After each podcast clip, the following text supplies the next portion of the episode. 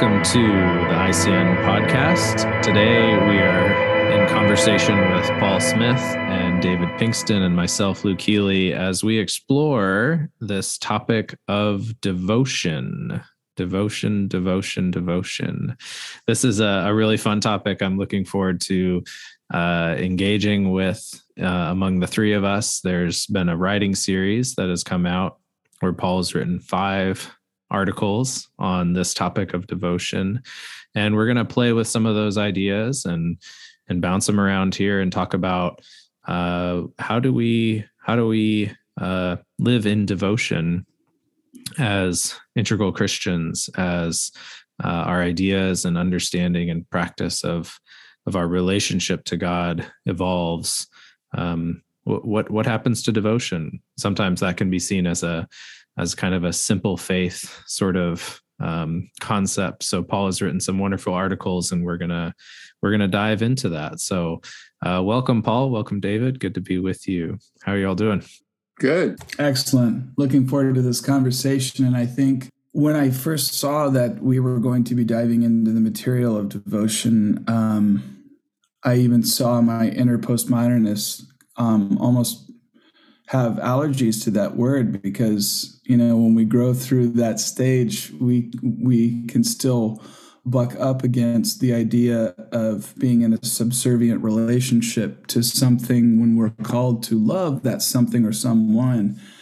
And yet this any love relationship has some form of adoration to it. So, Paul, I'd like to hear what was coming up for you when you intentionally chose that word devotion.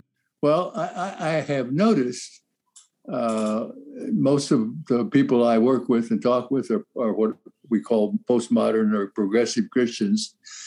They often have a bias toward devotion to the human community and away from devotion to God and spiritual presences. And that may be in part because they, unlike many Christians, see the pressing concerns of human communities, such as justice and ecology and so on, as a missing piece in traditional Christianity. But I'm also aware another factor is they associate devotion with conservative Christianity. And that brings up, of course, all the abuses of sexism and homophobia and patriarchy and purity codes and false threats of hell and shaming and all the other baggage that sincere Christians have had fostered upon them by most Christian churches in the world. And I've noticed even people who have deep meditative practices and welcome the mystical do that, but they don't welcome devotion, because they don't have a framework for all that other stuff that comes with it. And I also the thing that I began with thinking about was the word devotion produces something of an ick response to traditional worship. And devotion to God has traditionally been framed in the metaphors of the royal court. And so I explored that to begin with, and just it really became clear to me our language, Lord, King, all those deals.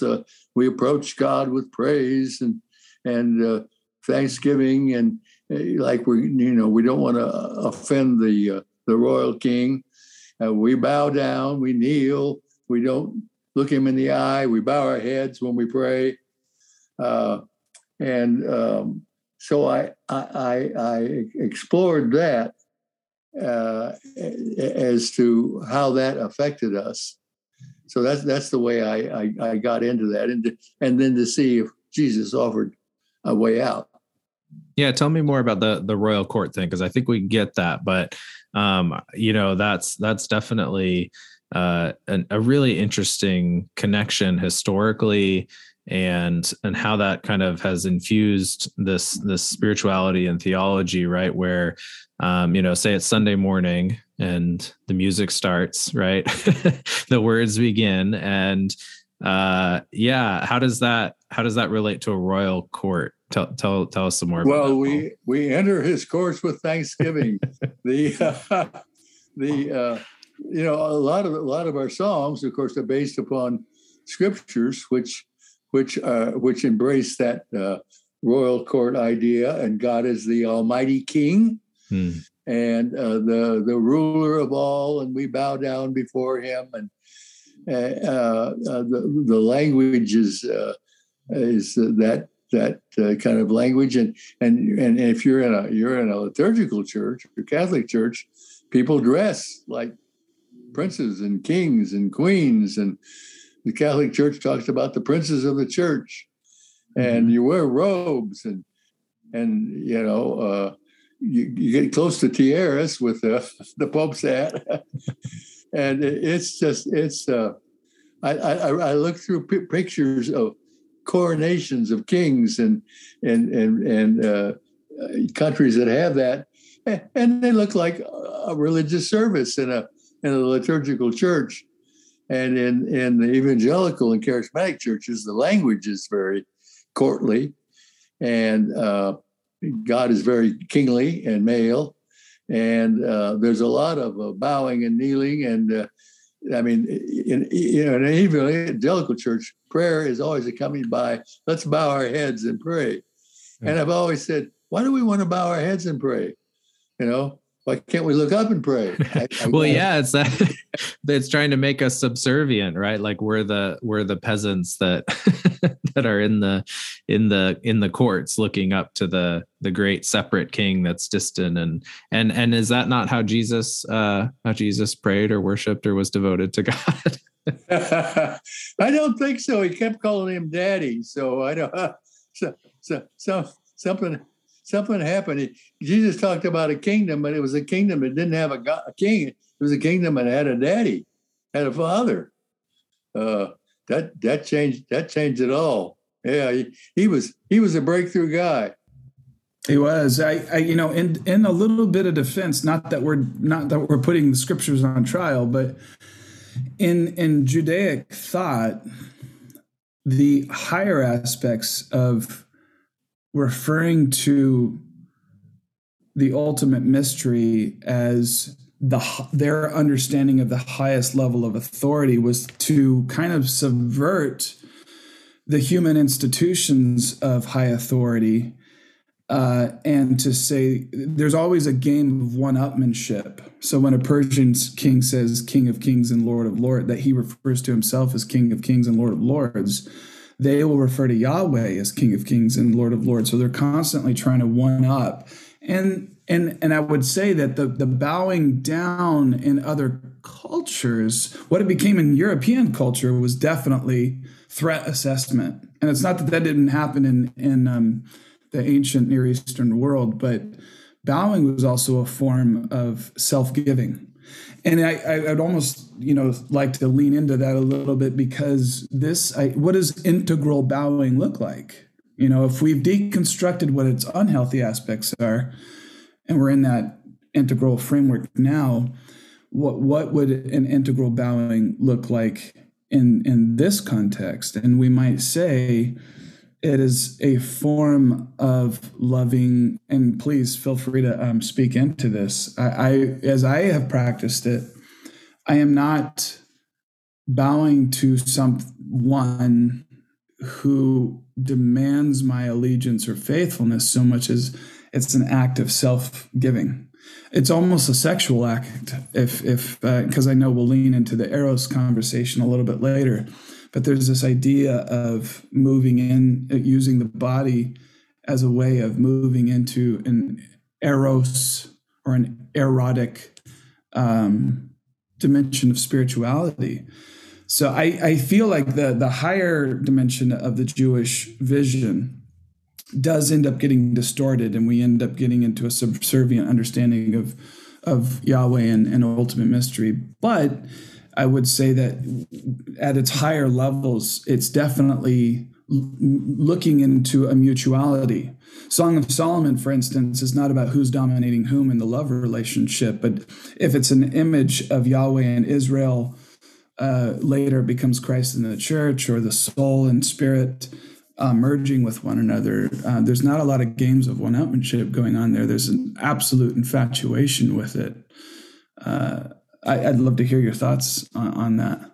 Well, and you brought in the Song of Solomon. That's not a courtly. That's not a king in his court. It's two lovers. The anthropological tracing of the bowing is animals who won't look up the dominant animal in the eye and look down and bow, shrink themselves to be smaller so they don't get attacked by the head ape. It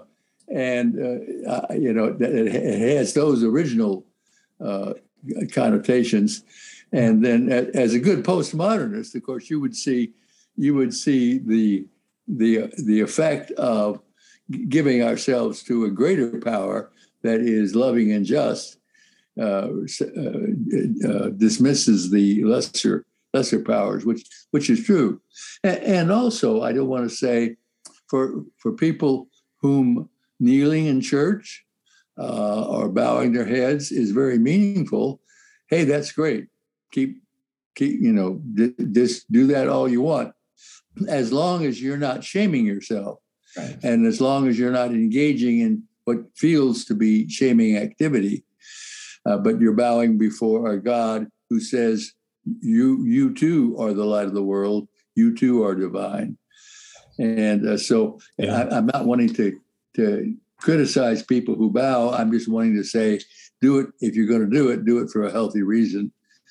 And what strikes me in that is how you mentioned the roots of it, that what comes up is fear, this sense of we need to fear the more powerful animal or the more powerful king, in the sense that is above and controlling and, with any moment could strike us down and smite us. Right. So that can be rooted into some old ideas of God that we're also wanting to move beyond and evolve from. So there's a real difference of quality, right? Again, it's that inner heart. It's that expression of what are we living from in the depths of our felt sense of it, right? Are we bowing because it's something we're instructed to do because it's written on the page, or because we have this fear of God or the institution, or these other motivations? But when we come into these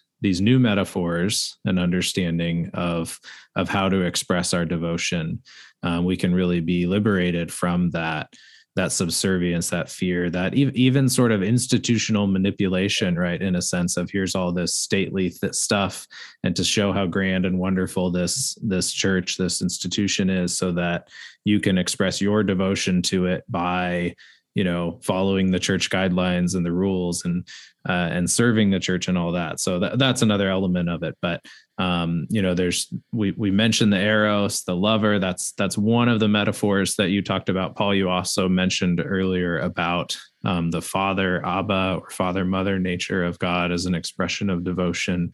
Let's lean into that. And I think there's one other one that you used as well, right? That Jesus brought forth. Yeah. For your family. Jesus clearly saw the head of the kingdom, using that language, as a daddy or a father, and he placed us into a new family of brothers and sisters. We're called brothers and sisters. We're called children of God. That just goes on and on and on about the family metaphor, and. I'm sure that in Jesus's day, there was a patriarchal family, and then the father could carry a more dominating factor, but it was still family. And so there was that love that ameliorated it. I was thinking about, you talk about fear. The Bible says the fear of the Lord is the beginning of wisdom. Well, that's great if you're in a tribal or a warrior society. And that was what they needed. That was the language they spoke. But that doesn't speak to us today. And so if you're in a family where the kids fear the father, that's something's going on. So Jesus clearly introduced a metaphor or a model of family and his relationship to his Abba, his Papa, his daddy was so very close and wonderful. And then the other two metaphors I think that Jesus introduced was the one of friendship and the one of lover. So I want to ask or bring forth something about family first. I was thinking about this in some of my old days of worship and evangelical expressions, and you know this model of family. And I have a couple young kids, and I love being with them and playing with them and engaging with them. And I was thinking about this and some of the songs that I used to sing to God about being so great and, you know, just longing and pining and just pouring adulation on it. And kind of as a father, I've thought about, oh gosh, I would be, if my kid was like constantly saying how wonderful I was and just orienting all of their attention and affection on me. It's like, I know it's a different situation, right? Of course. But in that sense of devotion, like we show devotion to a loving parent by living out who we are and coming into what they've given us, you know, and how we can live into that. So that's just one of the things there that, I mean, there's so many dynamics with family that are, of course, you know, really, really could pull through into how we can show devotion to a parent, to a brother, sister, to living in that way. But talk a little more about friendship too. What does that look like? Well, okay. And such a beautiful illustration of family that you just gave. Mm-hmm. That's warms my heart. Mm-hmm. Well, friendship, of course, Jesus said famously, I no longer call you servants. I call you friends because I've disclosed myself to you. Everything I've heard from God, that's what Jesus did and was. He's disclosed. And so he made friendship the act of disclosing ourselves. Friends are people we feel safe enough to disclose whoever we feel safe with, and which is a wonderful model of friendship. And so Jesus, I think, modeled that with his friends, with his followers. He also he went to a lot of parties. I mean, he had a reputation of a party goer, and I think he took his friends along with him there and found his friends there. He was a great friend, and the relationship between Mary, the Mary Magdalene, and Mary his mother, and other women, along with his disciples, who had to be men in that society, it was close. He did not shy away from the original WeSpace group they traveled together, they lived together, like you did in your new monastic community there, Luke, and that was a great friendship, and they only lost one guy. Well, and you know, the interesting part as you're talking, it makes me realize, you know, like friendship requires presence, you know, you have to be with one another and see one another and engage. Yeah. And that's how you feed friendship. And, you know, to me, that's also indicative of how, you know, like we said at the beginning, many people are more drawn to the human community, right? The dedication to that, but that kind of makes sense if we don't have a presence of Jesus with us, right? Like if we haven't awakened to that mystical reality of whether it's Jesus or another form of God beside us, a spirit guide, a feminine presence, right? And just kind of all the things that brings, the joy, the engagement, the surprise, right? All those things of friendship that we can do with others. If we're not in tune with that presence with Jesus, then then that's going to be more of like a distant thing that we learn about rather than a friendship reality that we participate in. And I was wondering, Paul, I know you have such a beautiful, close relationship with Jesus there with you. Tell me something about that friendship or how you are in that presence with him, maybe a funny moment of joy or just a little story of friendship if one rises to mind, perhaps. Well, I have many. The one of my favorites is that previously, years past, Jesus seemed to stand about 5 or 6 feet away from me, and one day I said, "You know, can't you come up a little closer?" And he came up right in front of my face.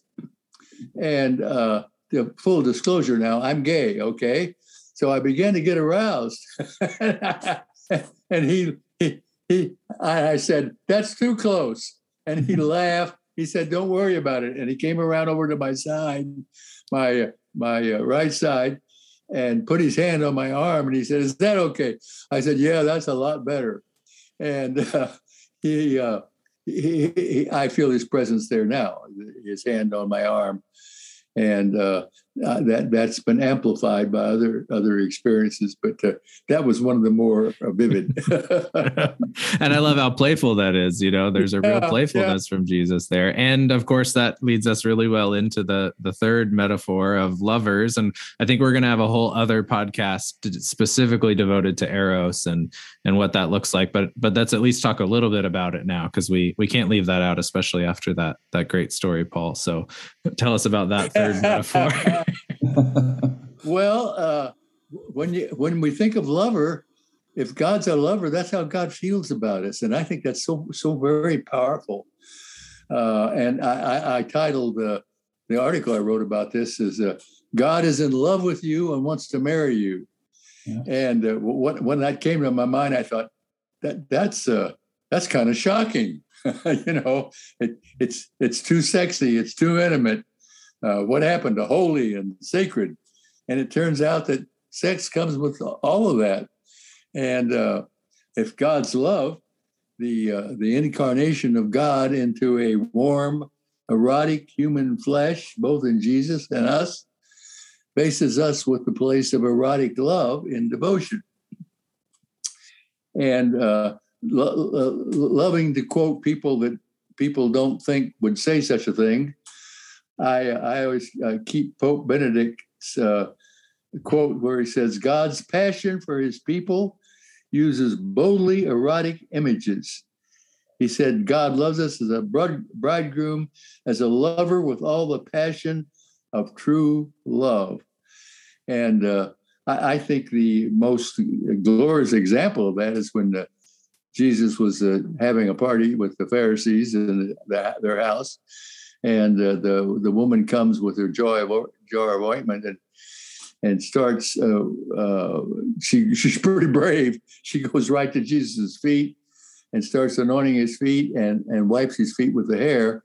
And what we need to know is women who did not bun their hair up in that day, but let it flowing, was an invitation to sexual flirtation. That was an innuendo.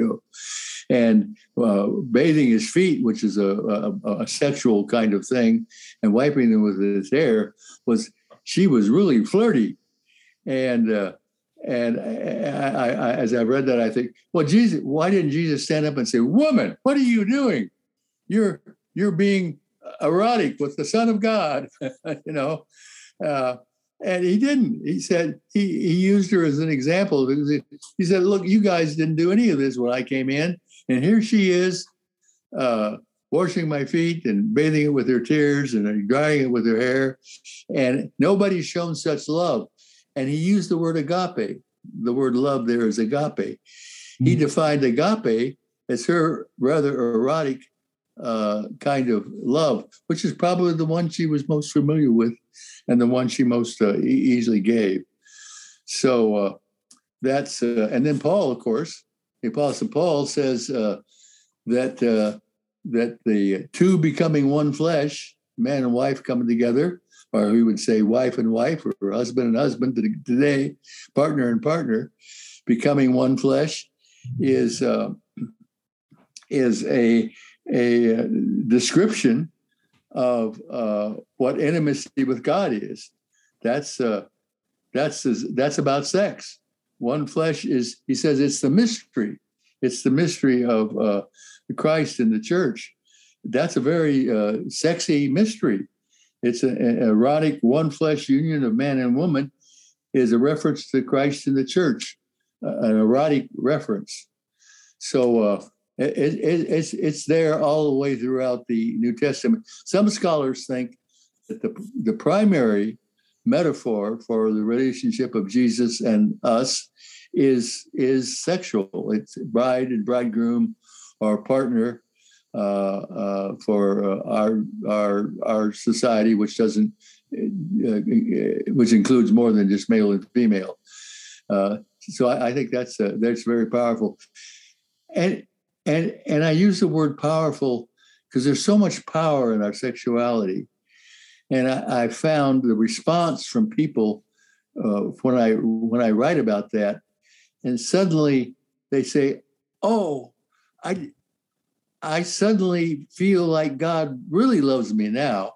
I mean, there's a kind of a wow, you know, God likes me sexually. That communicates. That gets into our gut. That gets into our genitals. That gets into our passion. And that's what I find. It's wonderful. Yeah, how about absolutely. Well, and the mystics write with that language a lot as well. And it's all throughout. And, you know, to many that might sound a little scandalous or inspiring.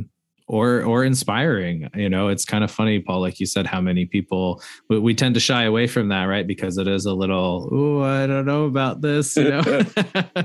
But so many people find that really liberating, really freeing, really wonderful, because it does tap into that deep, vital, erotic passion that we all have. And for so long, the church and Christianity and other religions too, right, have really tried to stifle that, to repress it, to hold it at bay, because it's hard to control, and probably for other reasons too. So there's a whole lot there, but I want to tease that because like we said, we could talk about that to an endless degree, and we're gonna devote a whole podcast to that. So that's a tease. Come back for that episode. Good, because I have some juicy stories myself on that one.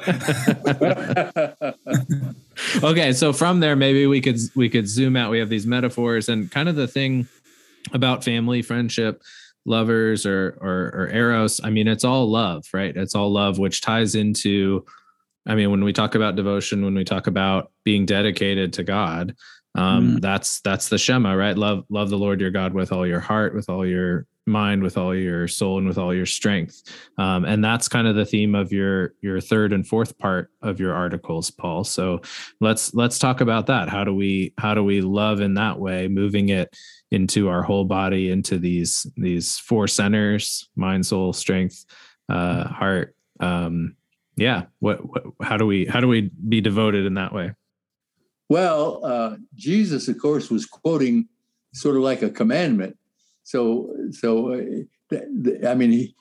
in a commandment society. That was the Jewish way of thinking. And so it was, you shall love the Lord your God with all your head, heart, gut, and feet, all your mind, heart, soul, and strength, which is the feet, body, incarnation part. And, but then he moved way beyond that. What the question is, well, how do we do that? Well, that's really hard to do. And of all things, love does not respond to commands, you know. Well, you ought to love this person and you ought to love that person. Well, how do I do that? And I think the amazing secret of the New Testament, of Jesus' life, is that we love God because he first loved us. That the secret to loving God is letting God love you first, and that's a lifelong adventure to begin to feel and touch that love from God and from Jesus and from our guides and from other people, and that's what Jesus did. When I first was getting in touch with Jesus in a closer way, and I felt kind of distant from him, I would think about all he did, what he did, and went to the cross to die for us in terms of laying down his life to speak up for the oppressed.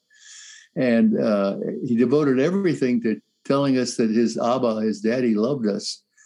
And that changes me then. And then I feel love coming from my heart when I let that love in. And so letting God love me, letting God love me in my heart, letting God love me in my mind, in my gut, in my feet, my incarnation, to me is a key to then the response that just flows from us naturally is, wow, I feel so loved. God, I really love you. Hmm. Yeah, that's beautiful, Paul. Focusing there on the heart, that's one of the real main primary ways I think that we enter into that relational love, to feeling God's love in our heart. I was telling some people about my experience with heart devotion recently, and I had some early childhood trauma and wounding that my coping mechanism was to retreat into my head, to detach, to kind of bury my emotions. And for the longest time, I felt I knew that God loved me. I had this really strong experience of how God's love was never separated from me. It was always present. It was always pouring into me. But I felt like my heart was not loving in response. I would pray, God, take from me this heart of stone and give me a heart of flesh. Like I just wanted that heart of love, that heart of fire to awaken in me for so long. And it took a long time. And I just want to name that because it's, knowing God's love, receiving that, feeling it, experiencing it, especially as our understanding of who or what God is changes over time. And we kind of move through different expressions of that in our spiritual journey. That I know for me, as I went through a dark night and really a lot of wrestling and struggling, it was a real kind of via negativa, an experience of loss, an experience of lack. And I think that's, a lot of people are in that place where they don't feel it. But as I look back on my experience and recognizing that even in the darkness, even in the loss, even in the lack, I can see and even maybe to some extent feel how God was always there with me, how God was always still loving me, even when I couldn't feel it or be aware of it or have it flow through my heart even. Now it's really changed for me. It's transformed, where I've had this awakening to this deep, blissful energy that settled into my heart that's always there. But for a number of years, it wasn't. So I just want to name that and pull out how important that is, that God will keep loving us and it will always be coming toward us. And that might awaken with strong feelings of energy, of love at some point in our life, or also in the struggle, in the disappointment, in the lack. There's a love there too. That's also deep and isn't always felt, I guess. That love, it comes to us in ways that we or emerges within us. It's kind of phenomenological, so it's not always predictable in the way that it springs up, out, forth, in, with. Use all the phrases that we can, but in all, like, love is constantly trying to help heal our psychology. And it's taken me almost 48 years to figure out the mystery of suffering, and I'm still figuring it out, and the mystery of love. But I at least at this point in my life, can look at those dark nights or look at the abuses or the traumas or the sufferings and look at it through a very strange lens to say, you taught me actually how to love, or you taught me about the abuse didn't teach me about love, but the healing from the abuse did. And it teaches me about my unique brand of love resistance, blocking, those kinds of things. So I can actually look back on dark night experiences and go, I did not like that when I was going through that. Via negativa experiences, if they're not truly negativa, you know, one might question if you're just in a natural depression or if it's an actual spiritual depression. You know, and there's a bit of a difference between maybe emotional depression and psychological depression and spiritual depression. But, you know, these are different ways of love flourishing in us, with us, through us, as us, towards us, that help us in our feet, in our womb, in our heart, in our mind, consciousness. It's all consciousness, but you understand, like the headspace, that these are the ways in which these four centers of spiritual knowing can actually block experiences of love. So for instance, if I use my feet as an example, my feet is my direct experience of interconnectivity of incarnate being. By incarnate, I don't just mean myself, but everything. So that if there's traumas there, or if there's resistance patterns there, what's at stake is, am I cognitively aware of the univocity of being, or am I literally, like, cellularly aware of the univocity of being? So I can be in environments that I might psychologically resist or not feel comfortable in. But if I sink into my feet way of experiencing love, giving love, receiving love, then all of a sudden, you know, I belong, and everyone else belongs, or whatever the situation is. I'm clearly speaking as someone with introvert capacities, but, you know, I'm sure that applies in other contexts too. It's a whole body mystical awakening, isn't it? I'm glad you brought that up, David. Because I pondered, what does it mean to love God with our mind? And one of the first things that came to my mind is we use our mind to deconstruct Christianity of all of its abusiveness. And that's very liberating. And it takes saying, well, I don't think I'm this terrible sinner anymore that needs to go to hell. That's a mind thing that is motivated by the love we feel in our hearts. So we know God's not that kind of God.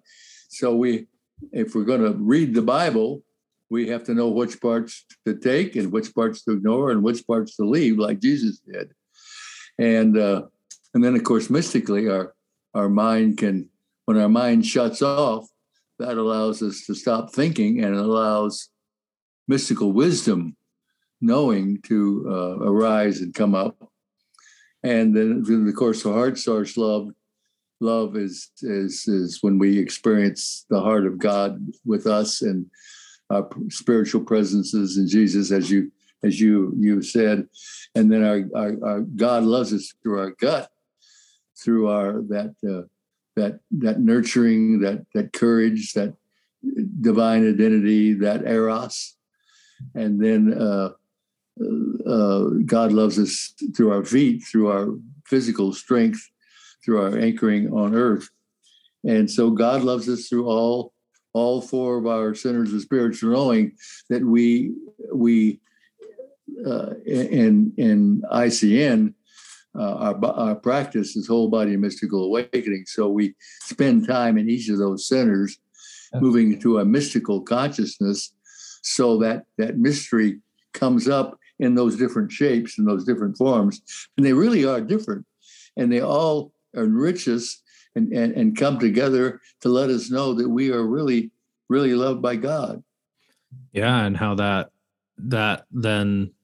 love of receiving, how that reciprocates, how that comes forth in us through our consciousness in each of those centers, through our ways of knowing and being. I mean, I was kind of feeling into each of those centers as you both were kind of describing aspects of it. And, you know, the head there for me, again, as I said, because I was someone who lived so long in my head and retreated there, that was the safe space. That was the place where I would understand everything and be in my castle. And I had to leave that. I had to get more into my body, right? I had to integrate. But then returning to the head and embracing that God's love through knowledge, through understanding, through learning, through discernment, through clarity. That's been a reintegration. You know, someone in one of our groups recently said to understand is to love. And I think that's a beautiful way that a lot of people try to love with their minds, to further understand something, to see it with this beautiful luminescence and clarity, and how freeing that can be. I know you've talked about that, Paul, as well, that when our minds open up to truth, to understanding in new ways, that opens the channels of love to be experienced in our bodies, to be communicated, to be seen, to be expressed in beauty, and really working in participation with those other centers, right? With this sort of the heart and the mythical quality of storytelling and poetry and expression.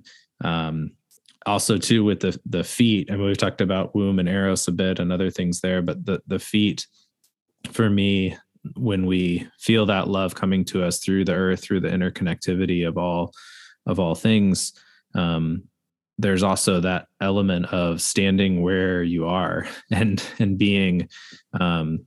being rooted where you're planted, in the sense of I express my love with and in the space that I am now, in this time, in this place, with my kids, with the people I meet in the grocery store, with a meeting on Zoom, right? That's right in front of you, your feet, they carry you, they take you where you are. And so there's that real immediacy, that direct experience of, okay, I'm going to love in this moment, in this place, whatever it is, whoever it's with, in each moment. So there's so many qualities and aspects we could also tease forth in each of these centers, but I want to take that, because you also, your last article, Paul, is about the transcendence and experiencing that in each of the centers as well. So we're talking about kind of the immediacy, the relational, the devotional love in that. How do we experience devotion in each of our centers through the transcendence? Thank you for asking that. I just lobbed that up like a softball on a tee, you know. You gave me a softball. That's wonderful. I call it going where all is well. We need to go where all is well. And one of my heroes, of course, is Ken Wilber with his integral philosophy. And he says that social justice, doing things to help heal the world, is very necessary for the awakened person. But the first step is to get in touch with what he calls the ground of being, or what we would call God, or whatever you name that ultimate reality. And then I love this. He quotes a guy, a famous poet and Zen student, who said this. He said that the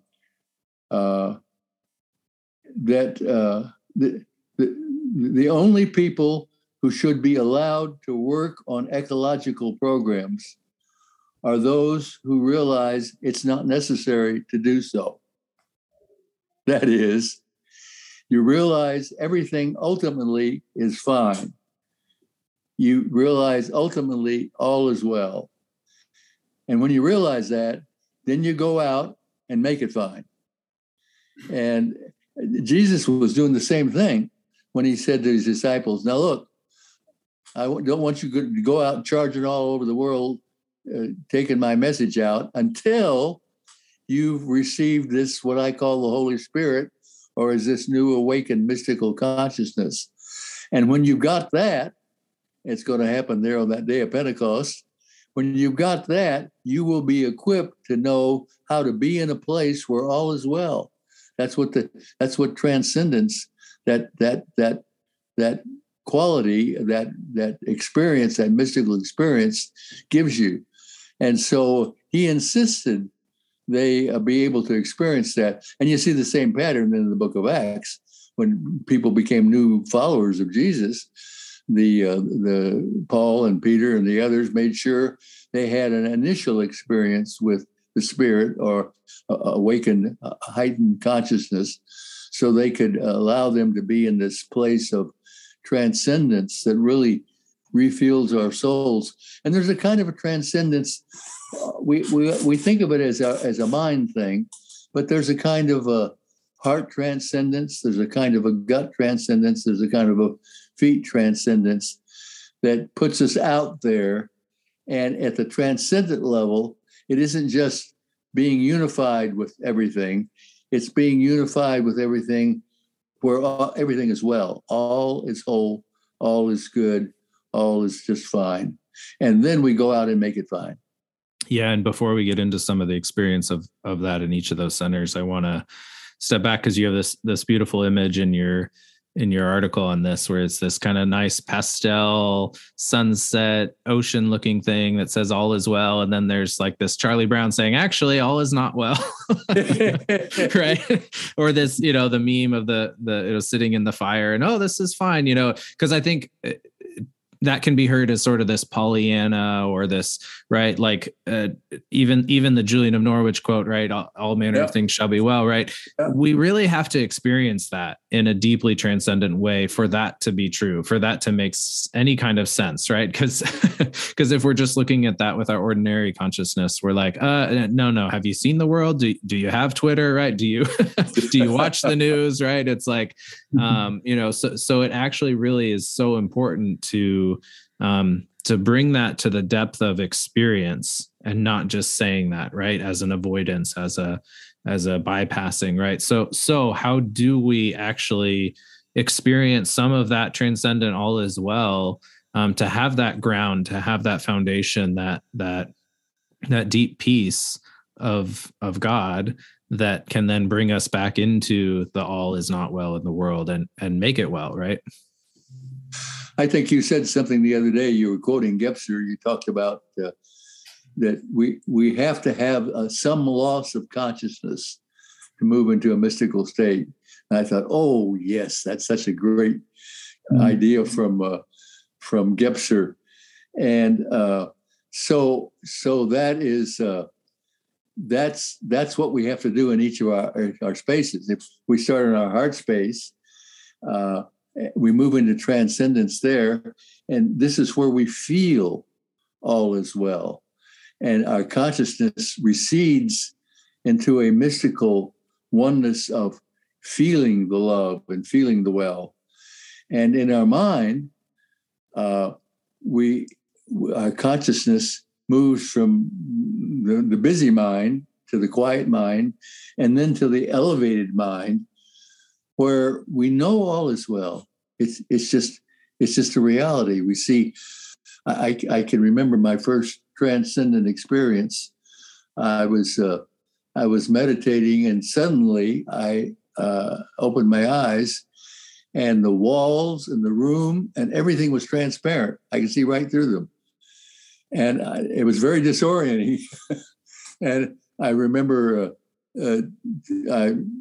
Sometime later, I was talking with Ken Wilber in his loft and describing that to him. He said, oh, that's an experience of one taste. And I knew that because I read his book on one taste. And that was one of my first transcendent experiences. Wow. All was well.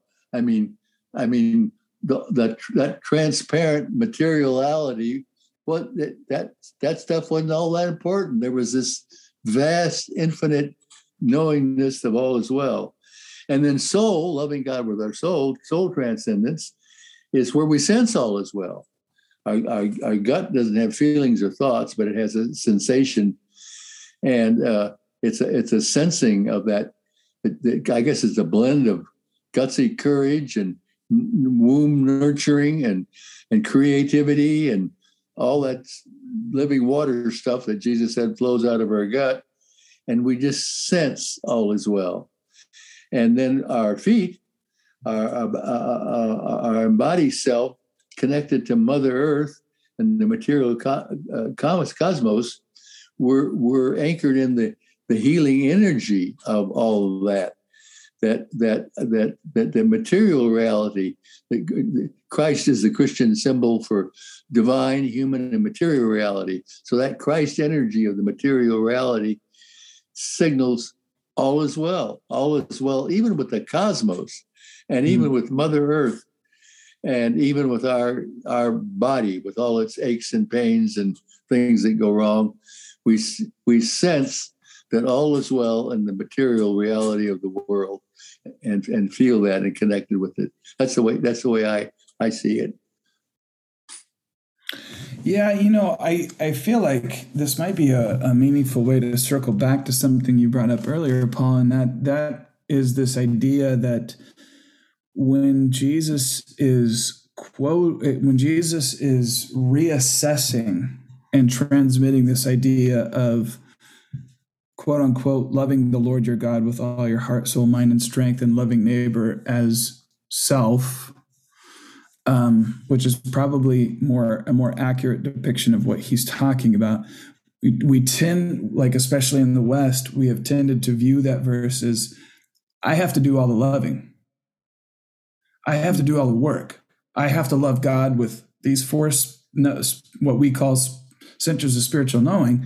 And then I also have to go out and love my neighbor as much as I love myself. Well, I got to kind of figure that out, and maybe I got to work on loving myself a little bit. Whereas in the Semitic mind, that whole notion really is learning how to commune with Source in these four areas, so that as you love neighbor as self, capital S and little s in differentiation, it ends up reformatting the way that we participate with reality itself, right? Then if we're experiencing love in these four centers, not as you ought to, which is how we tend to interpret it, but as an opportunity to get to be absorbed with our heart, with our, not just our mind in terms of cognition, but in terms of mental awarenesses, with soul, our whole psychology, with embodiment, with strength. In other words, the capacity to live, move, and breathe, as another verse puts it. But when we do this, then we're able to love all things as capital S self and as capital S as lowercase s differentiated self. When we start doing that, then we have this capacity to move through life in its distinction and then also in its univocity. So I'm working hard to try to connect it to what you just shared, but I think this is one of those opportunities that we have to grow in our capacities to be aware in these four centers. Luke, did you want to speak? Yeah, well, I was just going to actually connect it for you, because as you were talking, I was like, oh, you're describing transcendent feet experience in so many ways, right? You are describing this sense of I'm not loving from the singularity of my own particular incarnated being and my body, although that is right where we're coming from in some sense, that is the I, but we're also moving into that transcendent fullness of the divine, the univocity, the one voice, right? In all things, in all of earth, in all of the cosmos, in all matter, that includes my body, right? So I'm tapping into that reality, that Christ energy that I experience in this transcendent sense personally, at least often through this kind of like vibrating quantum bouncing field of entanglement, right? Where it's like, no, I am entangled with you. You are entangled with me, right? We are all of the same substance, the same divine being. And so when we participate in that, the field of love is so much more than just this singular, right? What I'm going to do for someone else or how I'm going to, right? Like you were describing it, it's participating in that field of wholeness. And the other thing that you also were kind of tapping into there a little bit, which I wanted to share from my experience of kind of a transcendent way of this is through the womb space, which Paul was talking about as soul, drawing on the language of that verse and how we sense that.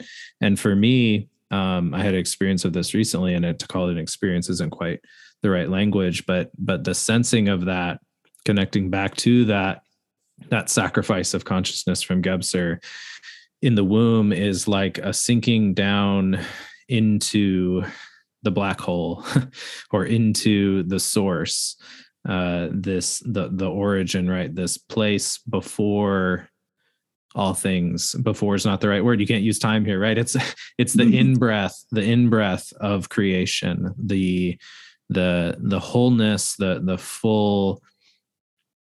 fullness of all, at the moment of inception or conception or expression, right? It's this sinking down, and in that place, in that transcendent wholeness, all is well, because everything is. Again, language. This is the language of the mystics. This is the way of trying to give voice or give name to some of these transcendent experiences and the different qualities and dynamics of how we can do that through each of our centers. So that's a little glimpse of something. I write better than I speak, but of coming into that womb experience, right? And the depth of that source and how it flows out through those rivers of living water, how it comes into expression in our lives. But when we're tapped into that deep source, there is this unity, this wholeness, this origin. I know we're reaching the end of our time, but you both said it just so beautifully. And David, when you said commune with source, my whole body started shaking. That's my truth meter. When I hear deep spiritual truth or reality, some part of me shakes. And that was commune with source. That says it. And you both said it so very well, summed up here at the end with what we're about. Yeah. So that's the first foray here into devotion, which maybe we can bring it back there, of just how these expressions of love, these expressions of being connected to God through this consciousness, through these centers, through these relationships. This is what we're talking about when we mean devotion, right? It's not like this sort of obligatory command of obedience that, okay, this is the right thing to do, and this is the way you need to live your life, as sort of this religious command or imperative, right? There's this inner knowing and being and energy and reality that compels us to live in devotion, from devotion, with devotion, because it's the ultimate reality. It's the fullness of life. It's why wouldn't we, right? It's not an obligation. It's just that overflowing bliss and joy and love. And again, whether we feel it or not, but it's pouring forth from us in how we live our lives with God, with one another, and with the world. I have one parting thought, and I learned this in shamanic teaching, that, in certain forms of shamanic thought, you don't pray for rain, which again is that kind of Western, getting some outside source to do something that you need or require, something that your group desires. You don't pray for rain, you pray rain.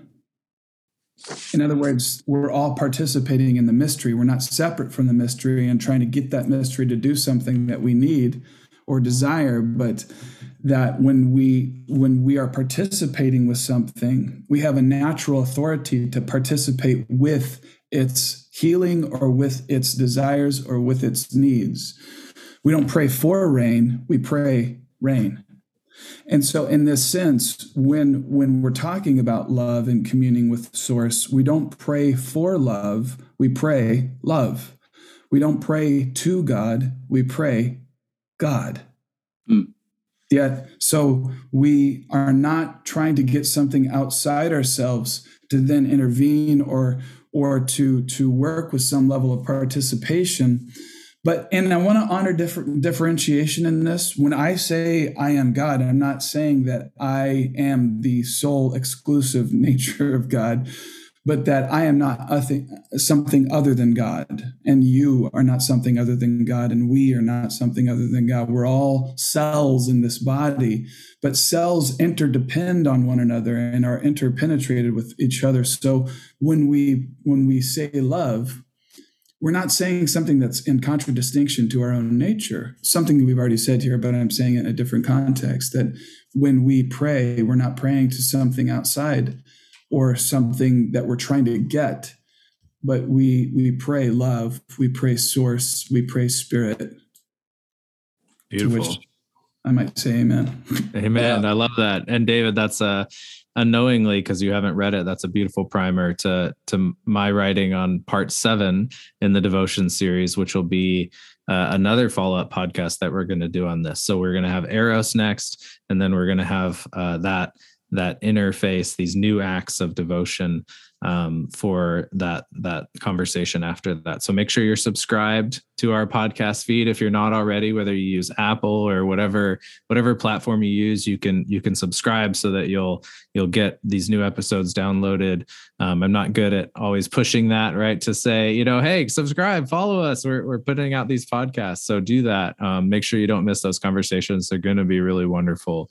We'll be back with those. You're not going to want to miss Eros and that other conversation as well. So thank you both, Paul and David, so much. Thank you to our listeners. Amen. So good to talk with you all, and we'll see you next time. Bye-bye.